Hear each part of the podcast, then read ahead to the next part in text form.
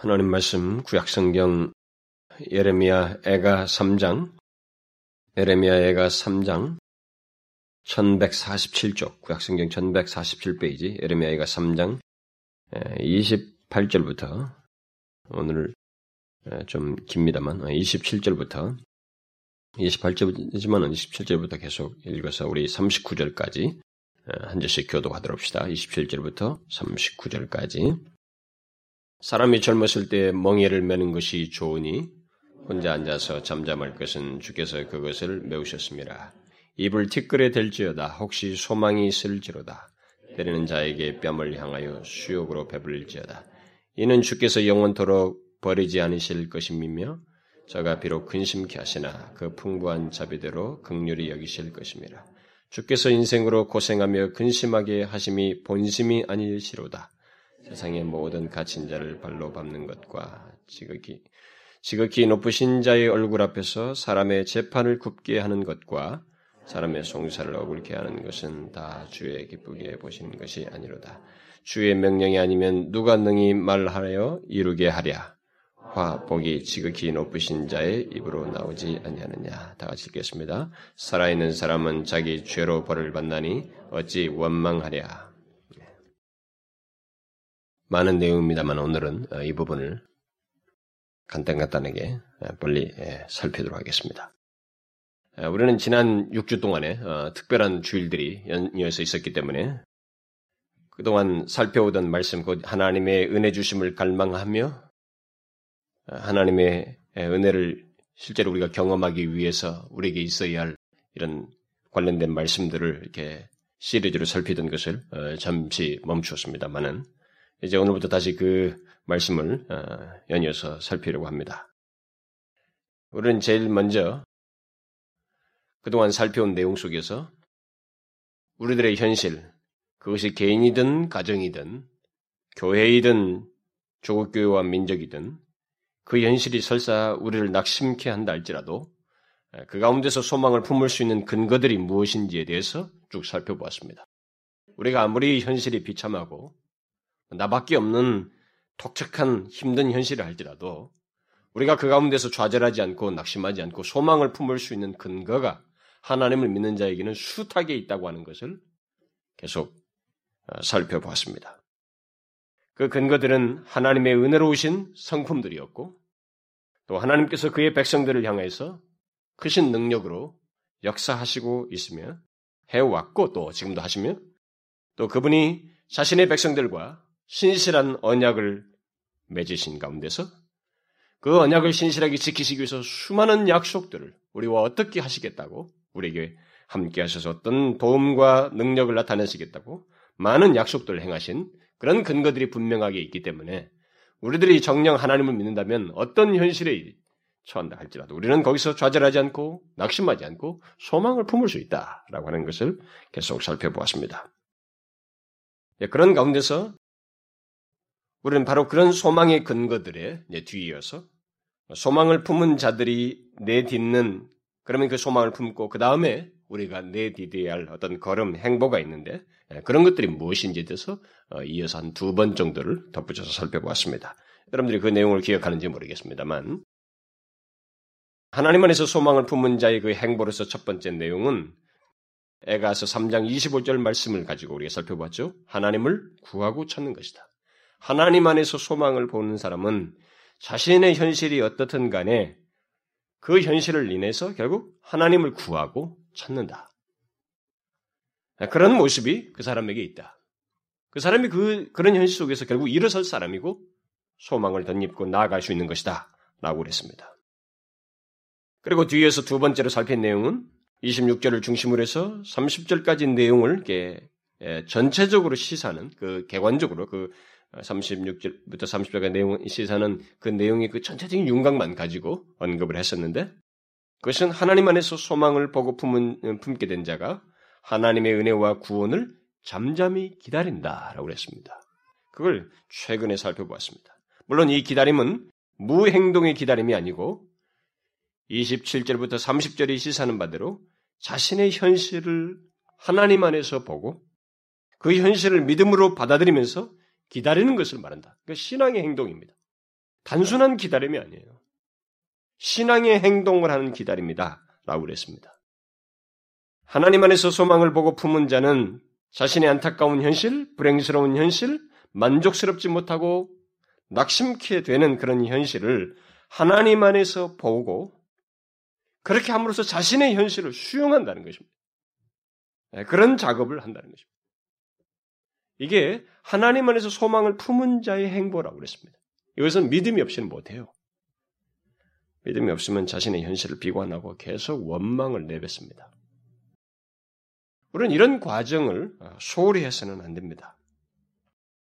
제가 지난주 수요일에도 어, 언급을 했습니다만은 하나님의 은혜를 진실로 경험하는 과정 속에는 이런 신약, 이런 신앙적인 어떤 반응, 곧 우리의 내면의 진실한 반응과 변화 속에서 이런 결과가 있게 된다. 뭐 신앙적인 기다림조차도 우리 안에서의 어떤 내면의 변화가 있어서 되는 것이지 하나님 안에서 소망을 보았기 때문에 생기는 것이지 하나님 안에서 소망을 보지 못하면 자신의 현실 속에서 이런 반응조차도 갖지 못한다. 라고 하는 것을 얘기했습니다. 그래서 그런 것이 우리 가운데 하나님의 크신 은혜를 우리가 얻기 위해서는 내면의 변화가 있어야 된다. 라고 하는 것을 언급을 했습니다. 현실을 계속 비관하며 하나님을 불신하는 가운데서는 또 그렇게 원망하는 자에게는 원망 불평하는 자에게는 소망도 없고 하나님의 은혜도 힘입을 수 없습니다. 이것을 아셔야 됩니다. 하나님을 믿으면서도 자신의 현실 속에서 자신의 현실 겪는 어려운 문제로 인해서 자꾸 불평하고 원망하고 하나님을 향해서 찾고 구하는 것은 없이 오히려 그렇게 불평하기 시작하면 소망도 계속 얻지 못하고요. 발견하지 못하고 하나님의 은혜도 입지 못합니다. 마치 광야 이스라엘 백성들처럼 광야 생활만을 더 연장하게 되는 것입니다. 본래 원망은 원망을 낳게 되어 있습니다. 불평은 불평을 낳게 되어 있어요. 그래서 스스로 소망 없는 길을 자초하게 되는 것입니다. 그러나 여기 예레미야를 보면 이미 우리가 19절 이하에서도 쭉 살펴보았잖아요. 19절과 20절에서 고초와 재난, 곧 쑥과 담즙이 몸에 생기고 낙심하던 상태에서 소망의 근거들을 인하여서 하나님 안에서 소망을 품게 되자 27절부터 30절에서 말하는 것처럼 자신의 현실을 다르게 보고 있습니다. 어떻게 보고 있어요? 하나님 안에서 소망을 보자 자신의 현실을, 어, 현실을 어떻게 보고 있습니까? 아직 달라지지 않았습니다, 현실은. 아직 달라지지 않은 현실, 아직 힘들게 하는 그 현실에 대해서 좋으니라고 말하고 있습니다. 27절에서 좋으니라고 말하고 그렇게 말하면서 현실을 하나님 안에서 바라보며 믿음으로 수용하고 있습니다. 사람이 젊었을 때 멍에를 매는 것이 좋으니 혼자 앉아서 잠잠할 것은 주께서 그것을 메우셨습니다. 입을 티끌에 들지어다. 혹시 소망이 있을지로다. 때리는 자에게 뺨을 향하여 수욕으로 배불릴지어다. 그는 먼저 멍해로 묘사된 현재의 고난, 곧 고통스러운 현실을 소망 가운데서 긍정적으로 보고 있습니다. 사람이 젊었을 때 멍해를 매는 것이 좋으니 여러분 어떻게 달라지지 않은 현실을 좋다고 말할 수 있습니까? 그것은 역사 속에서 자비로우셨던 하나님, 능력을 행하신 하나님, 언약을 신실하게 지키시는 하나님, 자신과 맺은 언약을 그리고 약속하신 것을 지키시는 하나님이 계시고 그분을 신뢰하기 때문에 그분을 바라보기 때문에 그분 안에서 소망을 보았기 때문에 이렇게 말할 수 있는 것입니다. 현실을 비관하며 원망 불평하는 사람들은 다 이유가 있어요, 보편적으로. 그 이유는 그들이 현실을 하나님 안에서 보지 않는 것입니다. 그저 자신의 문제 차원에서만 보고 문제 자체에 현실 자체에 집착하기 때문에 그래요. 하나님을 바라보지 않기 때문에 그렇습니다. 그러나 하나님 안에서 소망을 품은 자, 여호와의 은혜와 구원을 기다리는 자는 계속되는 내용에서도 말하고 있습니다만은 자신이 처한 고통스러운 현실 또는 고난의 현실에 하나님이 개입해 계신다는 사실을 봄으로써 다르게 대합니다. 현실을 다, 르게 바라보아요. 28절에서도 시사하죠. 주께서 그것을 곧 멍에를 메우셨습니다. 그러므로 혼자 앉아서 잠잠하라 이렇게 말하고 있습니다. 자신의 현실은 하나님께서 허락하신 것이요, 지으신 것이다. 이렇게 말하고 있습니다. 이것을 알고 현실을 보고 예레미야는 원망 불편을 그만하고 이렇게 말하고 있습니다. 원망 불편을 멈추고 있습니다. 할 수가 없다는 거죠. 또 하나님 안에서 소망을 품고 구원을 기다리는 예레미야는 29절에서 시사하듯이 그 고통스러운 현실 속에서 하나님께 겸손히 복종하는 태도를 취하고 있습니다. 입에 티끌을 댈지어다 혹시 소망이 있을지로다. 여기 입을 티끌에 댄다는 것은 전능하신 하나님의 손에 고개를 숙이고 완전히 복종한다는 그런 의미입니다. 이것은 땅에 엎드려서 고개를 숙인 채 흙에다 입을 대는 모습으로서 최대한의 겸비함을 나타내는 것입니다. 제가 이 부분 빨리 지나가는 것은 지난 시간에 언급을 했기 때문에 그렇습니다. 또 입을 땅에 댄다는 것은 원망과 불평을 하지 않음을 말합니다. 본문 28절은 바로 이런 자에게 소망이 있다고 말하고 있습니다. 결국 그런 자에게 하나님의 은혜와 구원이 있다라는 것을 말하고 있어요. 현실 속에서 지금 당장 해답을 얻지 못한다고 해서 해답이 없는 것은 아니라는 것입니다. 이걸 알아야 됩니다. 당장 해답이 보이지 않는다고 그래서 해답이 없는 건 아니에요. 하나님 안에 있는 한 소망이 있고 해답도 있다는 것입니다. 다시 말해서 우리가 앞길을 볼 수 없다고 해서 앞길이 없는 것은 아니라는 것입니다. 그래서 예레미야는 달라지지 않은 상황 속에서 자신을 낮추고 있습니다. 하나님을 인정하며 자신을 낮추고 있어요. 저는 우리들에게 이런 변화가 있기를 소원합니다. 왜냐하면 하나님의 은혜는 이런 변화 속에서 있기 때문에 그렇습니다. 그리고 예르미야는 한 걸음 더 나가서 30절에서 때리는 자에게 뺨을 향하여 수욕으로 배불릴지어다 라고 권면조의 말을 덧붙이고 있습니다. 이 말은 자신의 현실을 원망 없이 받아들이라는 것입니다. 물론 이 말은 자기와 같이 하나님 안에서 소망을 보고 하나님의 구원을 바라며 기다리는 자에게 하는 말입니다. 오직 그런 자만이 자신의 현실에 대해서 그런 태도를 취할 수 있음을 말하는 것입니다. 어떻게 19절과 20절에서 말한 것 같은 그런 경험을 한 사람이, 하던 사람이 자신의 그 고통스러운 현실, 낙심스러운 현실에 대해서 몸에 독액이 생기고 담즙이 생기고 그렇게 비참하게 말이죠. 낙심하던 그런 상태에서 이렇게 반응할 수 있을까? 이런 식으로 하나님 앞에서 현실을 다르게 바라보면서 반응할 수 있을까? 어떻게 자신의 현실을 그렇게 180도 다르게 볼 수 있을까? 거기엔 정확한 이유가 있습니다. 31절과 33절의 내용이 모두 여호와의 은혜와 구원을 기다리면서 그 27절부터 30절에 고백한 것처럼 반응할 수 있는 이유가 무엇인지를 이렇게 설명해 주고 있습니다. 히브리서 원문은 이 31절부터 34절 내용을 각 구절마다 이는 뭐뭐 때문이다 라는 접속사로 시작하고 있습니다.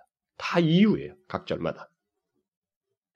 이 내용을 살피기 앞서서 먼저 우리가 생각할 수 있는 것은 흥미로운 사실은 여기 31절부터 33절에 언급되고 있는 이유들이 전혀 새로운 것이 아니라는 것입니다.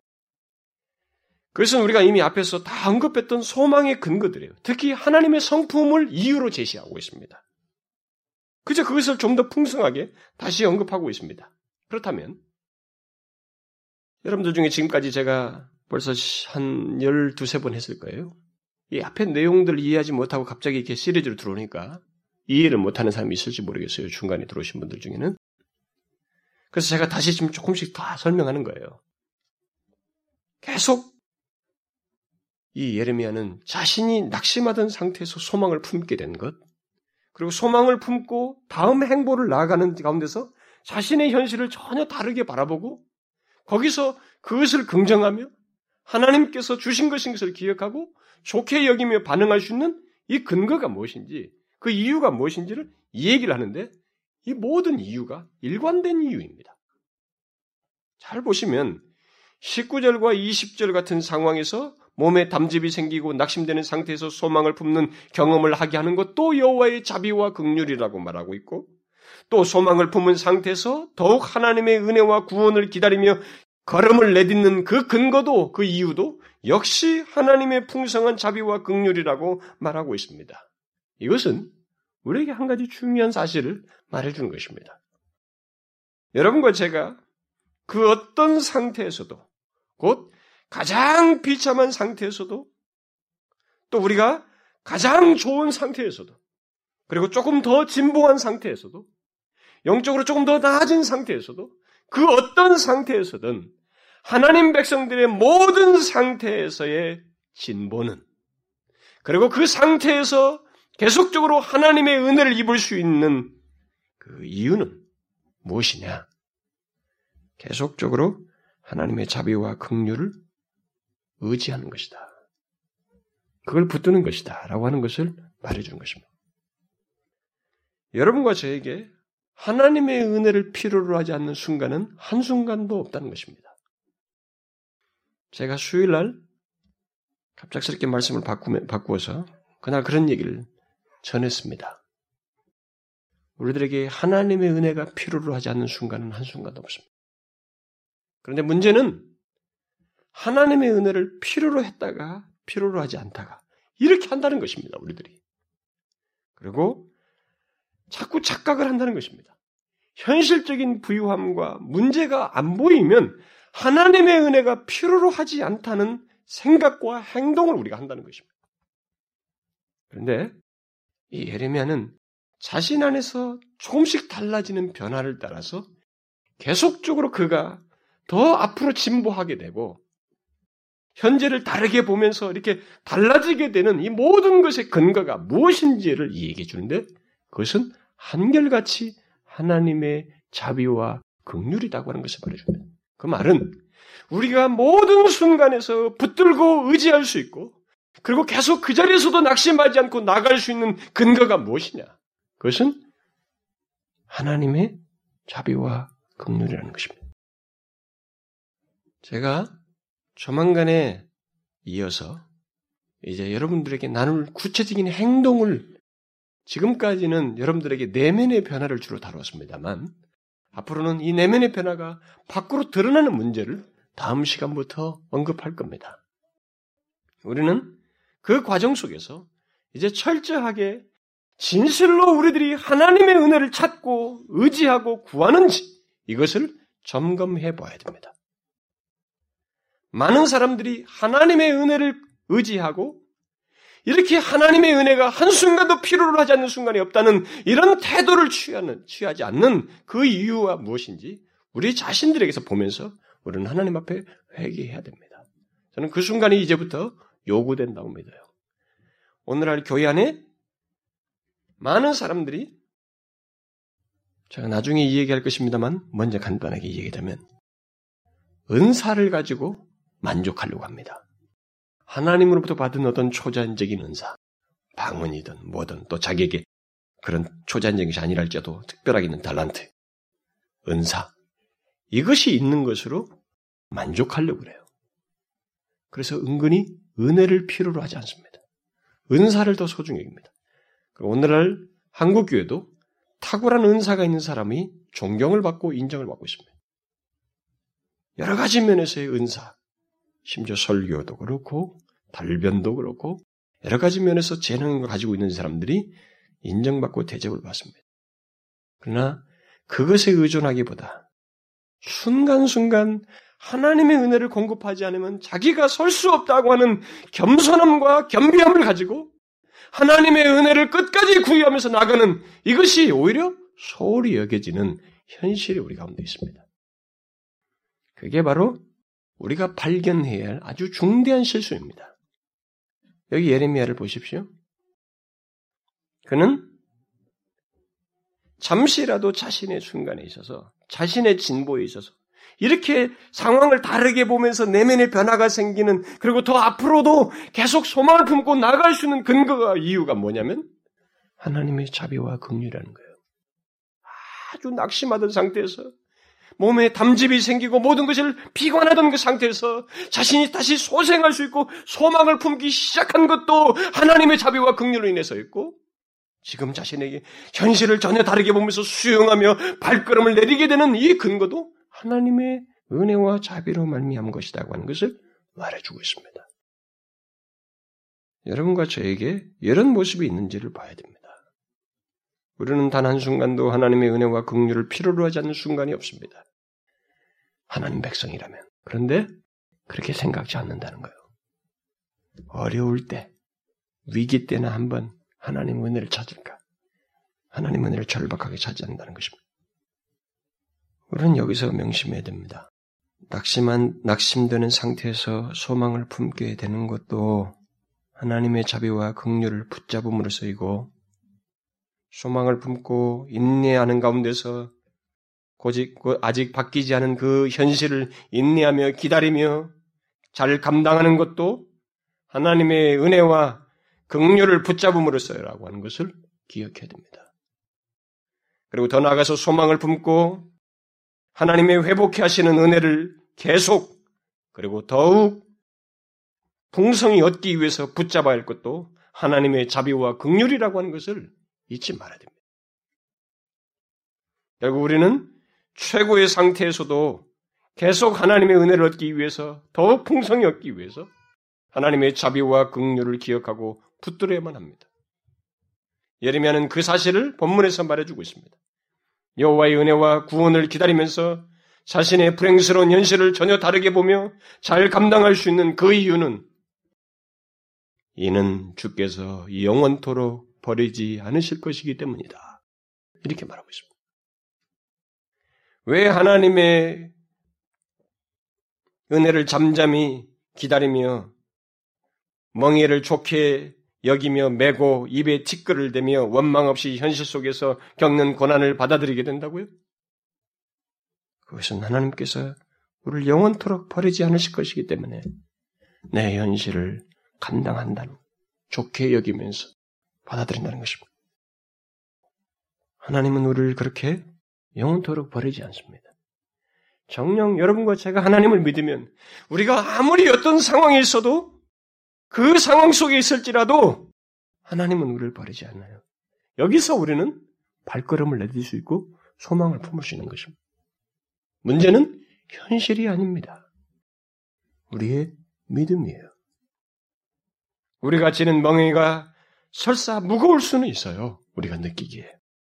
그러나 그렇다고 해서 하나님께서 우리를 버리시지는 않는다는 것입니다.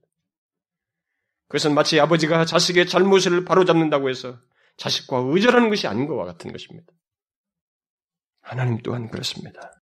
그러므로 우리는 아무리 힘든 현실을 경험한다 할지라도 우리들이 낙심케 되는 어떤 현실을 목격한다 할지라도 우리를 영원히 버리지 않는 하나님을 보아야 하고 바로 그 사실로 인해서 소망을 품고 나아가야만 하는 것입니다. 하나님을 찾고 구하고 나아가야 돼요.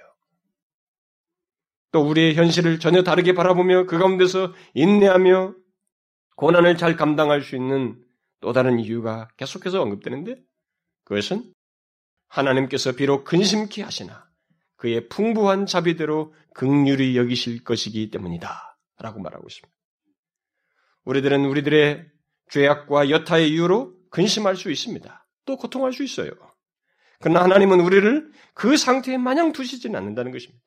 오히려 자신의 풍부한 자비대로 우리를 극률이 여기실 것이라고 말하고 있습니다. 이게 하나님이에요. 바로 이 사실 때문에 우리는 하나님의 은혜를 기다리면서 멍해를 매는 것이 좋다고 말할 수 있는 것입니다. 우리는 현재를 감당할 수 있는 것입니다. 하나님의 은혜를 기다리며 하나님께서 우리 회복시킬 것에 대한 믿음과 소망을 가지고 현재를 견딜 수 있어요. 인내할 수 있는 것입니다. 하나님의 크신 자비가 결국 우리에게 베풀어질 것이기 때문에 우리의 현실은 우리는 우리의 현실을 소망 중에 바라보며 인내해야만 하는 것입니다. 예? 자신이 어떤 현실, 개인적이든 교회적이든 민족적이든 어떤 현실을 우리가 보고 경험하든 간에 이러신 하나님 때문에 인내해야 되는 것입니다. 현실을 감당하면서. 더욱이 하나님은 33절에 묘사된 대로 인생으로 고생하며 근심하게 하심이 본심이 아니시기 때문에 우리들은 우리 현실 속에서 인내하며 기다릴 수 있는 것입니다. 하나님은 우리들이 고생하며 근심하기를 원치 않으십니다. 그것은 하나님의 본심이 아닙니다. 하나님은 우리들이 그를 대적하고 그의 뜻을 거스려 죄를 지을 때 또는 우리를, 성, 우리를 성장시키기 위해서 부득불 시련을 주십니다. 그러나 그 모든 것은 우리를 연단케 하고 성결케 하기 위해서 하는 것이지 괴롭게 하기 위한 것이 아닙니다. 그게 하나님 본심이 아니에요. 따라서 우리가 겪는 모든 시련, 낙심케 되는 어떤 그 현실과 상태, 그리고 그 속에서의 고통과 아픔은 하나님의 본심이 아니라고 하는 것을 알고 현실을 다르게 바라봐야 됩니다. 오히려 하나님의 본심은 우리에게 더 큰 자비와 긍휼을 베푸는 것입니다. 바로 이 사실 때문에 우리는 하나님의 우리의 현실을 전혀 다르게 바라볼 수 있고 인내할 수 있고 하나님의 은혜와 구원을 기다리며 나아갈 수 있습니다. 그리고 이것에 덧붙여서 하나님 안에서 소망을 보며 그의 구원을 기다리는 자들이 자신의 현실을 다르게 보며 인내할 수 있는 이유가 뒤에서 덧붙이게 되는데 한 가지가 더 덧붙여집니다만은 뭐 상세히 살피지는 않을 것입니다. 거기 보면은 34절부터 36절 사이에서 어, 한 가지 더 이유가 덧붙여집니다. 그것은 하나님의 의로우심입니다. 이것도 결국 하나님의 성품이에요. 하나님께서 우리 현실에 대해서 결국 의로우신 판단을 내리실 것이기 때문에 우리가 어떤 현실을 경험하든 이것을 바르게 쫙 펼쳐 주실 것이기 때문에 부당하게 당하고 있으면 부당하게 당한 것에 대해서 판단하시고 부당하게 우리에게 입히는 자에 대해서 그 관계에 대해서는 하나님께서 판단하실 것이기 때문에 이 상황에 대해서 인내할 수 있다는 것입니다. 잠잠히 하나님의 구원을 기다리며 인내할 수 있다는 거예요. 여러분 어떻습니까? 지금 제가 이런 내용들을 쫙 그냥 성경에 있는 것을 정보를 소개하는 것이 아니고 성경이 이렇다더라 누가 이랬다더라 이렇게 말하는 게 아니라 중요한 것은 우리들이 각자의 현실 속에서 우리 교회의 영적인 상태를 보며 조국 교회를 바라보며 우리 이 우리가 보는 이 모든 현실 속에서 우리들이 그 현실을 어떻게 바라보고 그 현실 속에서 어떤 믿음의 반응을 보이며 현재를 지나고 있고 또 발걸음을 내딛고 있느냐는 이런 내용을 통해서 현재 우리들의 모습과 상태는 어떻습니까? 이 말씀처럼 이 말씀과 같은 어떤 경험을 하고 있습니까? 현재 자신의 현실을 본문에서와 같은 시각에서 바라보며 인내하면서 하나님의 은혜와 구원을 기다리고 있느냐는 것입니다. 하나님께서 우리를 영원토록 버리지 않는 것을, 않을 것을 믿고 자신의 현실 속에서 인내하며 하나님의 은혜와 구원을 기다리는 모습이 여러분들에게 있습니까? 사실 제가 이런 말씀을 더 이 시간에 살피는 것은 여러분도 여러분이지만 제 자신을 향해서도 하는 얘기예요. 저는 현실이 갈수록 개선된다고 생각지가 않아요. 개선되는 것 같지가 않습니다. 영적인 현실도 그렇고, 우리들의 사회적인 전반도 그렇고, 그리고 먹고 사는 것에 예민해 있는 사람에게는 자신의 경제 영역이, 경제 활동이 크게 달라지지 않은 것 같다고 하는 생각 때문에 다급해하고 힘들고, 그리고 오래된 관계 속에서 좀처럼 바뀌지 않고 그 틀 속에서 계속 힘든 고충을 겪는 자신에게 있어서 쉽게 달라질 것 같지 않고, 그런 것 가운데서 뭐 인내하기보다는 현실을 원망하면서 원망이 더 쉬워요. 그 안에서 소망을 바로 나가기보다는 원망을 더 쉽게 하고 하나님의 구원과 은혜의 역사를 기다리는 것이 오히려 더 어렵습니다. 그런데 그런 것은 이유가 있단 말이에요. 하나님 안에서 소망을 보면서 나가는 사람에게 그런 변화가 있는데 과연 이런 변화가 자신들에게 있느냐는 거죠. 소서 지금은 힘들고 근심케 되는 일이 있다 할지라도 하나님께서 자신의 풍부한 자비대로 극률이 여기실 것을 믿고 인내하면서 기다리고 있는가? 우리가 지금 경험하는 현재의 고생과 근심 또는 이런저런 상황과 현실 그런 아픔을 경험하는 것이 사실 하나님의 본심이 아니라는 것을 알고 인내하면서 하나님의 은혜 주심을 기다리고 있는가? 저는 저 자신에게도 질문하는 것입니다. 어떻습니까, 여러분은? 여러분은 우리를 향해서 하나님께서 궁극적으로 자비와 긍휼을 베푸실 것이라는 기대와 믿음을 가지고 있습니까? 어떻습니까, 여러분? 저는 이 질문을 이 시리즈 중에 수도 없이 할 겁니다. 질문을 해야만 하는 우리 상태를 우리가 가지고 있습니다.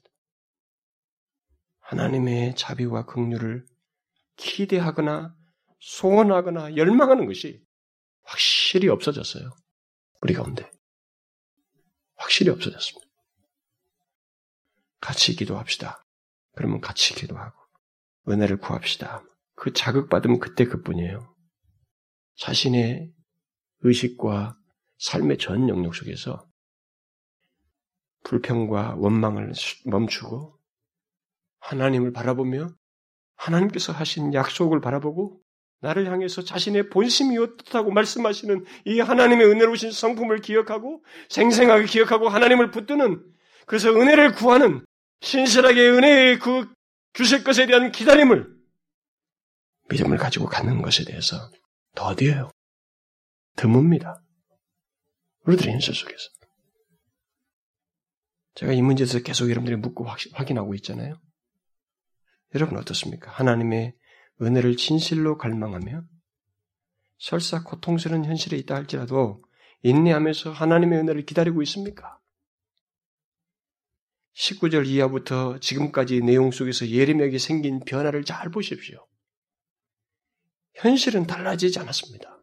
안 달라졌어요, 지금. 예루살렘은 황폐해 있습니다. 바벨론에 의해서 짓밟혀가지고. 달라진 것이 없습니다, 하나도. 그러나 놀라운 것은 예레미야에게 변화가 생겼어요. 그는 분명히 달라져 있습니다. 19절과 20절 상태에 더 이상 머물러 있지 않습니다. 그는 낙심하던 낙심 대신에 소망을 품고 있고 자신의 현실을 하나님 안에서 바라보고 굉장히 긍정적으로 수용하고 있습니다. 그리고 미래를 소망 중에 바라보고 나아가고 있습니다. 하나님의 은혜와 구원, 회복의 역사가 있을 것이라는 기대를 가지고 현실에 충실하고 있습니다. 하나님의 은혜는 바로 이런 과정 속에서 주어지는 것입니다. 그러므로 우리는 우리 자신의 변화, 내면의 반응, 다시 말해서 자기 현실 속에서 어떤 신앙적인 반응을 나타내고 있는지, 또 진실로 하나님의 은혜 주심을 갈망하고 있는지를 살펴보아야만 하는 것입니다. 이렇게 나와서 예배 때만이 아니라 자신의 전 삶에서 하나님을 인하여 소망을 품고 그의 은혜 주심을 기다리고 있는지, 갈망하고 있는지 살펴야 합니다. 왜냐하면 그것이 없이는 하나님의 은혜를 덧입을 수 없기 때문에 그렇습니다. 그, 이, 이, 이게 가장 최초의 걸음이에요. 하나님의 은혜를 경험하기 위해서 최초의 걸음입니다. 제가 이 시리즈를 얘기하면서 여러분들이 계속 얘기했죠. 저는 성경 얘기를 이 시간에 전하지 않을 겁니다. 이 성경에서 말씀하신 것이 우리에게 생생한 경험이 되기를 구하고 경험이 되는 문제와 관련해서 계속적으로 이 시리즈를 살필 겁니다. 2년이 걸려도 2년이 걸려도 그럴 것입니다. 하나님이 죽은 죽은 분이 아니라고 하는 것을 여전히 그의 백성들의 아버지이시고 은혜를 구하는 자에게 은혜를 주시는 분이시라고 하는 것을 직접 경험하는 바로 그것을 위해서 말씀을 전하고 행동을 요구할 것입니다. 여러분 보세요.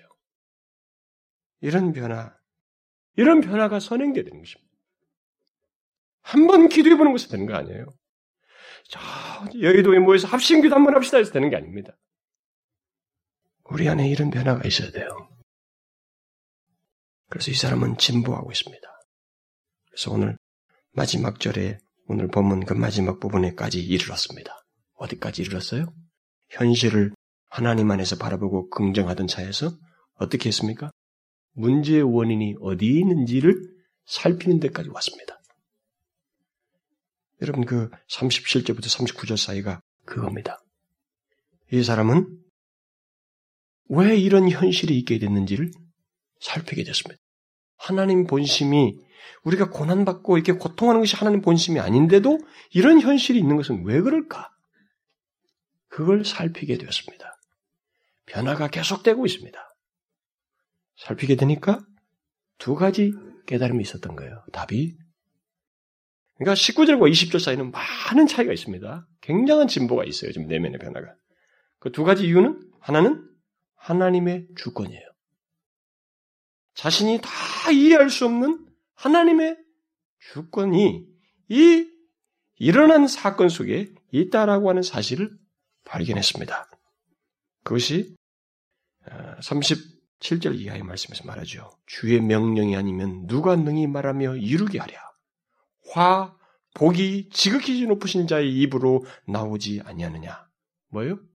화와 복이 모두 하나님으로부터 나오며 그의 허락 아래 있게 된다는 것입니다. 우리는 지난주에 하나님의 주권과 인간의 책임의 문제는 성경에서 말한 진리 중에서 우리가 100% 이해할 수 없는 신비스러운 내용 중에 하나라고 그랬습니다.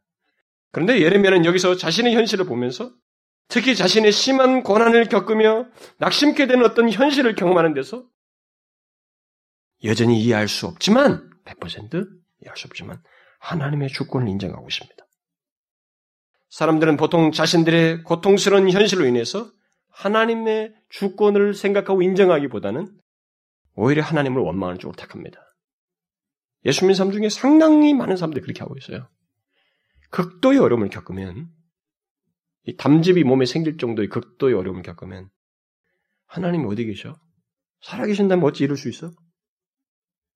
내 삶에는 하나님이 어디 있냐 말이야. 이렇게 말합니다. 저는 교회 오래 다닌 사람들도 그렇게 말하는 거 봤어요. 그러나 여기 예레미야를 보십시오. 화도 복도 하나님의 주권 아래서 있게 된다는 사실을 마침내 인정하게 되었습니다. 그러니까 이 변화의 과정 속에서 있게 된 거예요. 결국 우리의 현실은 그것이 무엇이든 하나님의 주권 아래서 있게 된다는 것입니다. 이것이 우리의 현실을 현실에 있게 된 한 이유라고 깨닫고 시인하고 있습니다. 그래서 이 사실을 믿음으로 발견하고 인정하게 될 때 우리들은 복잡하고 혼란스러운 현실 속에서 안정을 찾을 수 있어요. 여러분 하나님의 이런 그 역사의 주권자이신 것을 믿음으로 바라보지 못하면 현실 이해가 안 됩니다. 안정이 안 생겨요 우리한테. 예수 믿는 사람도 마찬가지입니다. 그래서 만일 누가 자신의 현실로 인해서 낙심하거나 힘들어하고 있다면 그는 무엇보다도 하나님의 주권을 기억해야 돼요. 그걸 믿는 사람만이 거기서 안정을 찾을 수 있습니다. 화와 복을 하나님의 주권을 인정하지 못하면 이걸 믿음으로 바라보지 못하면 이해 못해요. 다른 사람 얘기는 쉽게 해줄 수 있어도 자기가 극도의 화를 겪고 있을 때는 이해를 못합니다. 왜 하나님이? 라는 말로 시작하는 거예요. 그래서 여러분 중 하나는 에드워드가 하나님의 주권을 이해하고 그걸 이해함으로써 자신의 공로를 생각하던 하다가 하나님의 주권을 이해하고 나서 안정을 찾게 됐어요. 안정을. 거기서 그는 기쁨과 희열을 맛봤던 것입니다. 그리고 자신의 삶을 추진력 있게 살 수 있었어요. 모든 것에 하나님의 주권이 있었기 때문에 더 성실하게 살 수 있었습니다. 만일 아무도 관여하는 이가 없다면 우리는 자신의 비참한 현실, 어려운 상황에 대해서 굉장히 힘들어요. 미칠 수도 있을 거예요. 이것을 아는 이가 없고 아무도 여기에 풀 수 있는 이가 없다면, 관여되는 이가 없다면 그저 비관밖에 없죠. 좌절과 절망하는 거예요. 원망 그저 하고 싶은 대로 하고 말아버릴 거예요. 그러나 낙심하던 상태에서 하나님을 바라봄으로써 모든 것을 키를 발견한 것입니다. 세상 역사의 주관자가 하나님이시는 것을. 그 주권을 봄으로써 이 사람이 인정하게 돼요. 현실을 긍정적으로 바라봅니다. 아, 인내하면서 하나님의 은혜를 기다릴 수 있는 그런 마음 상태를 갖게 되었습니다. 현실에 대한 한 가지 이유예요. 왜 있게 되는가? 근데 두 번째 이유를 살폈습니다. 자신이 왜 이런 이유가 있게 되는지를 여기까지 이르렀는데 두 번째 이유는 뭐예요? 하나님의 본심이 아닌 고난, 이 고통스러운 현실을 자신이 경험하게 된 또 다른 이유는 바로 자신들의 죄 때문이라는 것입니다. 살아있는 사람은 자기 죄로 벌을 받나니 어찌 원망하랴. 예레미야는 우리의 낙심스러운 현실이 하나님의 주권적인 뜻 아래서 있는 일이기도 하면서 또한 우리의 죄 때문에 있기도 하다는 것을 말해주고 있습니다. 이 말은 우리들이 우리의 비참한 현실과 낮아진 영적 현실을 무조건 하나님의 주권 안에서 있는 현실이라고 말하면서 마치 자기와는 상관이 없는 양 몰라라 하기보다는 우리 자신의 죄로 인한 것일 수 있음을 기억하고 살펴야 한다고 하는 것을 말해주는 것입니다. 여기 예레미야를 보십시오. 그는 그의 현실 속에서 하나님의 주권을 인정하며 신뢰함과 동시에 자신의 죄를 살피고 있습니다. 자기들의 죄를 살펴야 된다는 것입니다. 그런 자신의 현실을 놓고 문제가 되는 것은 하나님의 성품이 아니라 우리의 삶이다라고 말하고 있습니다. 이것을 기억해야 됩니다. 이 세대를 놓고 볼 때, 우리들의 낮아진 영적 현실, 우리들의 비참한 어떤 현실을 놓고 볼 때 항상 문제가 되는 것은 하나님의 성품이 아닙니다. 하나님의 본심 문제가 아니에요. 문제가 되는 것은 우리의 삶입니다. 우리의 죄 때문이에요. 우리의 죄가 관련되어 있어요. 우리의 삶에서 문제가 있는 것입니다. 하나님 안에서 소망을 보고 그의 은혜를 기다리는 자가 내 디딜 다음 걸음은 이것을 발견하고 어떻게 하면 좋을까 하는 행동입니다. 우리는 앞으로 그 내용을 계속 살필 것입니다. 그러나 여기서 우리는 예레미야는 이 고통스러운 현실을 경험하면서 문제가 되는 것은 현실 자체도 아니고 하나님 성품도 아니고 바로 자신들의 죄악일 수 있음을 발견하고 그걸 하나님 앞에서 다루려고 하고 있습니다. 이게 하나님의 은혜를 얻기 위한 걸음이고 발견이고 변화예요. 이런 분명한 변화가 은혜를 입을 자에게 있어야 하는 것입니다. 잘 보십시오. 제가 계속 얘기하지만 인격체예요, 이 사람은. 바뀌었습니다. 19절과 20 상태, 20절 상태에 있지 않습니다. 분명한 내면의 변화를 갖고 있습니다. 그리고 그는 하나님의 은혜를 입기 위해서 복된 발걸음을 내딛고 있는데 어디까지 이르렀어요? 현실을 하나님 안에서 제대로 이해하고 수용하고 받아들이고 긍정함과 동시에 이 원인이 하나님의 주권주의, 주권과 바로 자기 자신의 죄 때문일 수 있다고 하는 폭넓은 조사를 하고 있습니다. 그걸 이해하고 있어요. 그래서 특별히 뒷부분의 내용과 연결시켜 보면 자기 자신의 죄일 수 있다는 것을 보게 됐습니다. 자기들의 문제. 근데 이것은 사실이거든요. 예루살렘의 멸망은 그들의 죄 때문입니다. 그들의 낮아진 영적 상태와 이 비참한 현실은 그들의 죄 때문인 것입니다. 보았어요.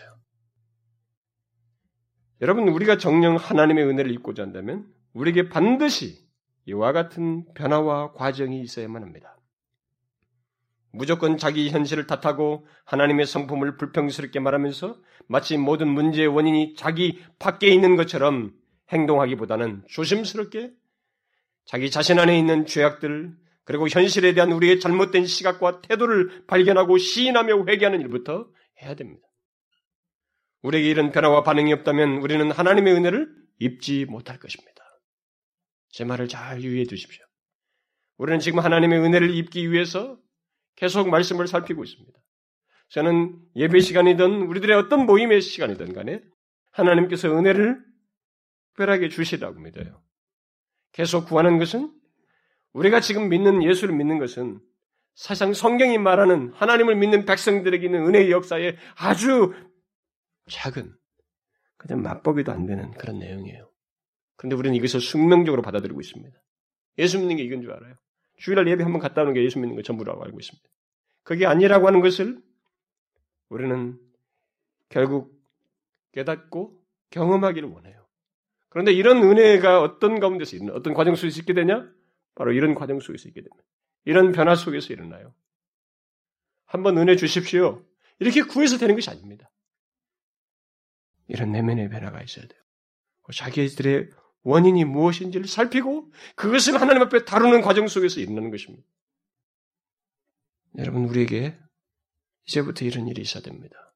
저는 지금 하나님 앞에서 먼저 시작했습니다. 제 자신에게 더 면밀하게 하나님께 구했습니다. 하나님, 제가 스스로 제 자신을 보는 것만으로는 부족한데, 하나님께서 좀 제 자신을 정확하게 좀 보게 해주십시오. 그러면 훨씬 낫겠습니다. 다르죠? 어두운 가운데서 먼지를 찾는 것하고 햇볕을 비추어서 먼지를 보는 것하고 다르죠. 하나님께서 정확히 좀 보여주셔서 제가 마땅한 태도를 하나님 앞에 취할 수 있도록 해주십시오. 구하면서 하나님 앞에 기도하는 중에 하나씩 하나씩 보여요. 근데 심각합니다. 하나님 앞에 제가 지독한 그냥 다 해결했다고 다 그렇게 하고 있다고 잘하고 있다고 다 하나님 앞에 회개도 하고 있고 하나님과 좋은 관계를 갖고 있다고 생각한 것이 아닌 것들이 명확하게 보이기 시작하고 있습니다. 근데 그것이 아프기 시작하고 있어요. 굉장히 아파요. 만약 제가 이런 갈망을 가지고 있지 않았다면 이 상태를 그냥 지났을 것 같아요.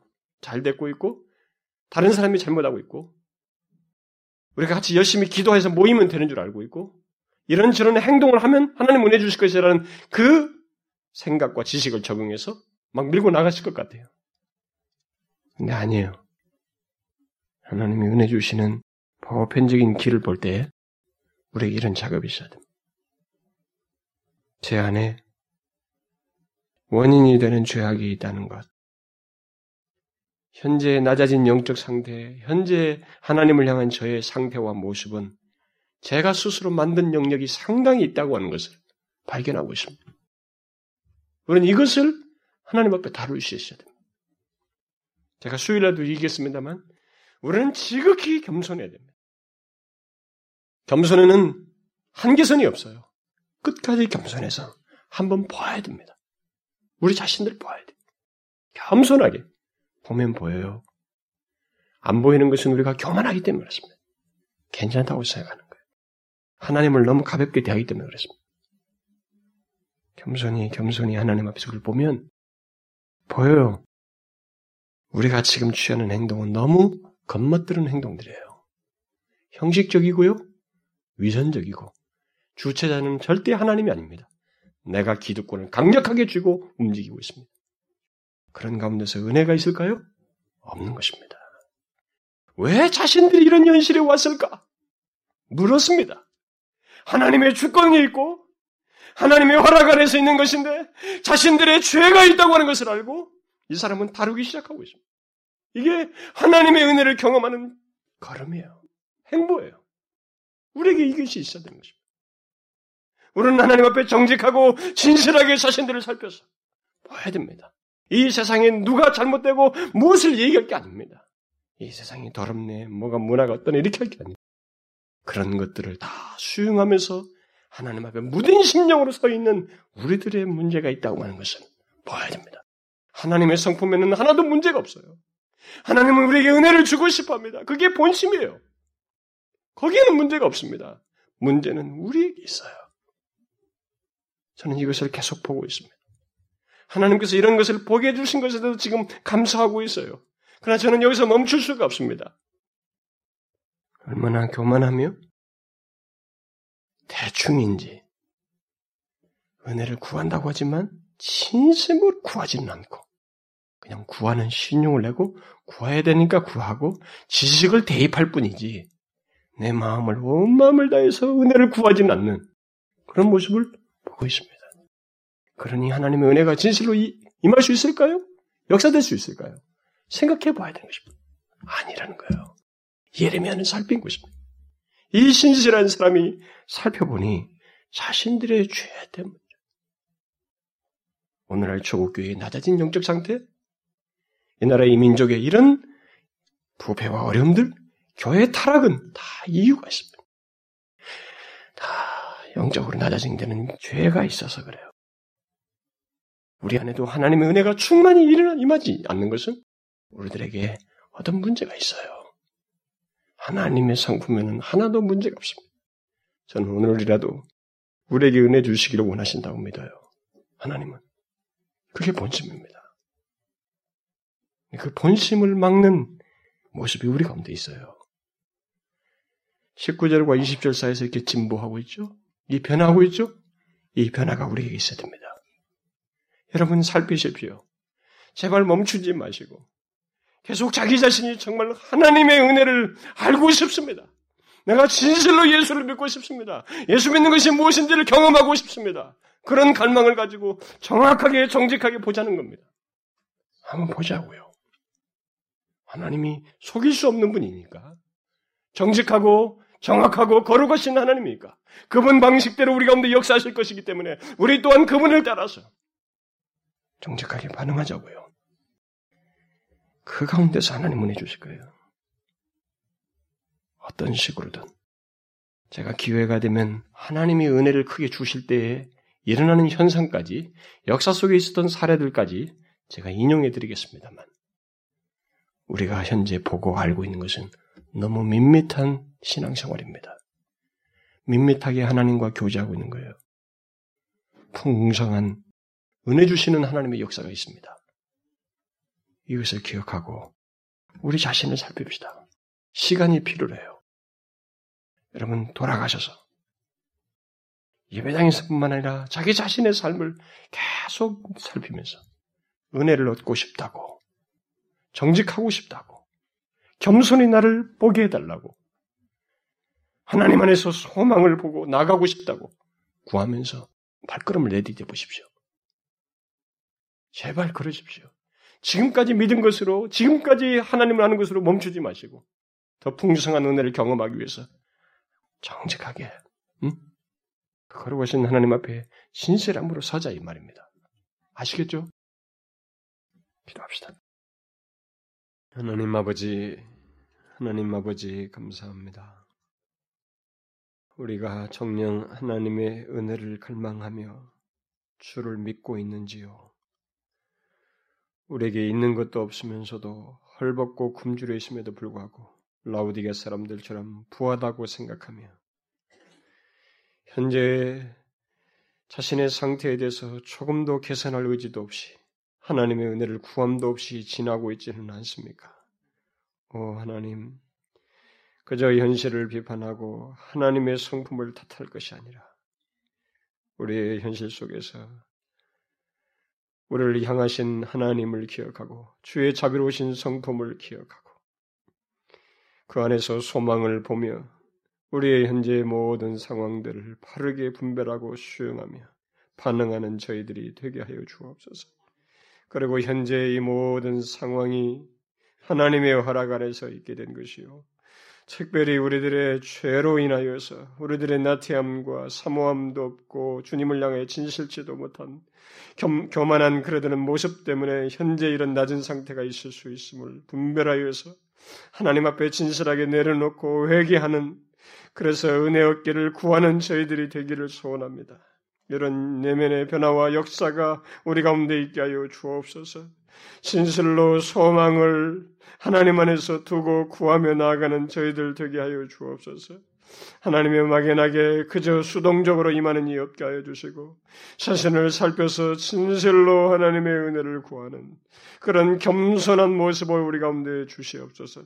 그런 가운데서 하나님 이 회중 가운데 성령을 부어 주옵소서. 성령의 충만함을 우리 가운데 드러내어 주옵소서.